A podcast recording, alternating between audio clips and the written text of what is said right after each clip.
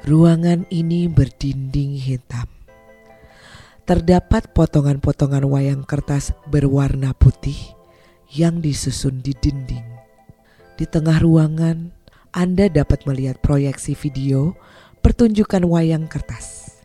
Inilah sirkus di tanah pengasingan, oyong-oyong, ayang-ayang, karya Jumadi dan The Shadow Factory.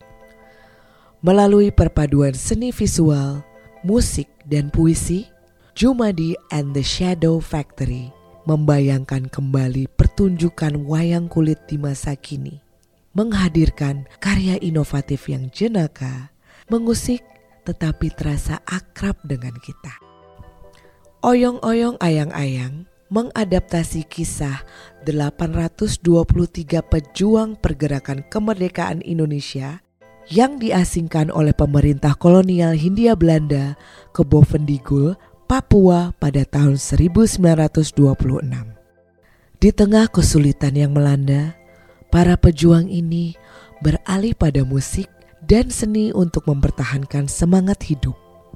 Mereka menggunakan perkakas seadanya seperti paku, bilah cangkul, kaleng kosong, rantang, dan peralatan makan untuk menciptakan seperangkat gamelan.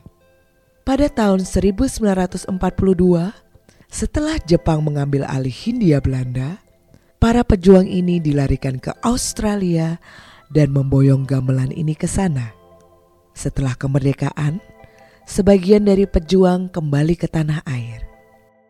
Namun, nasib sebagian besar dari mereka tidak diketahui karena kisahnya tidak banyak diceritakan lagi.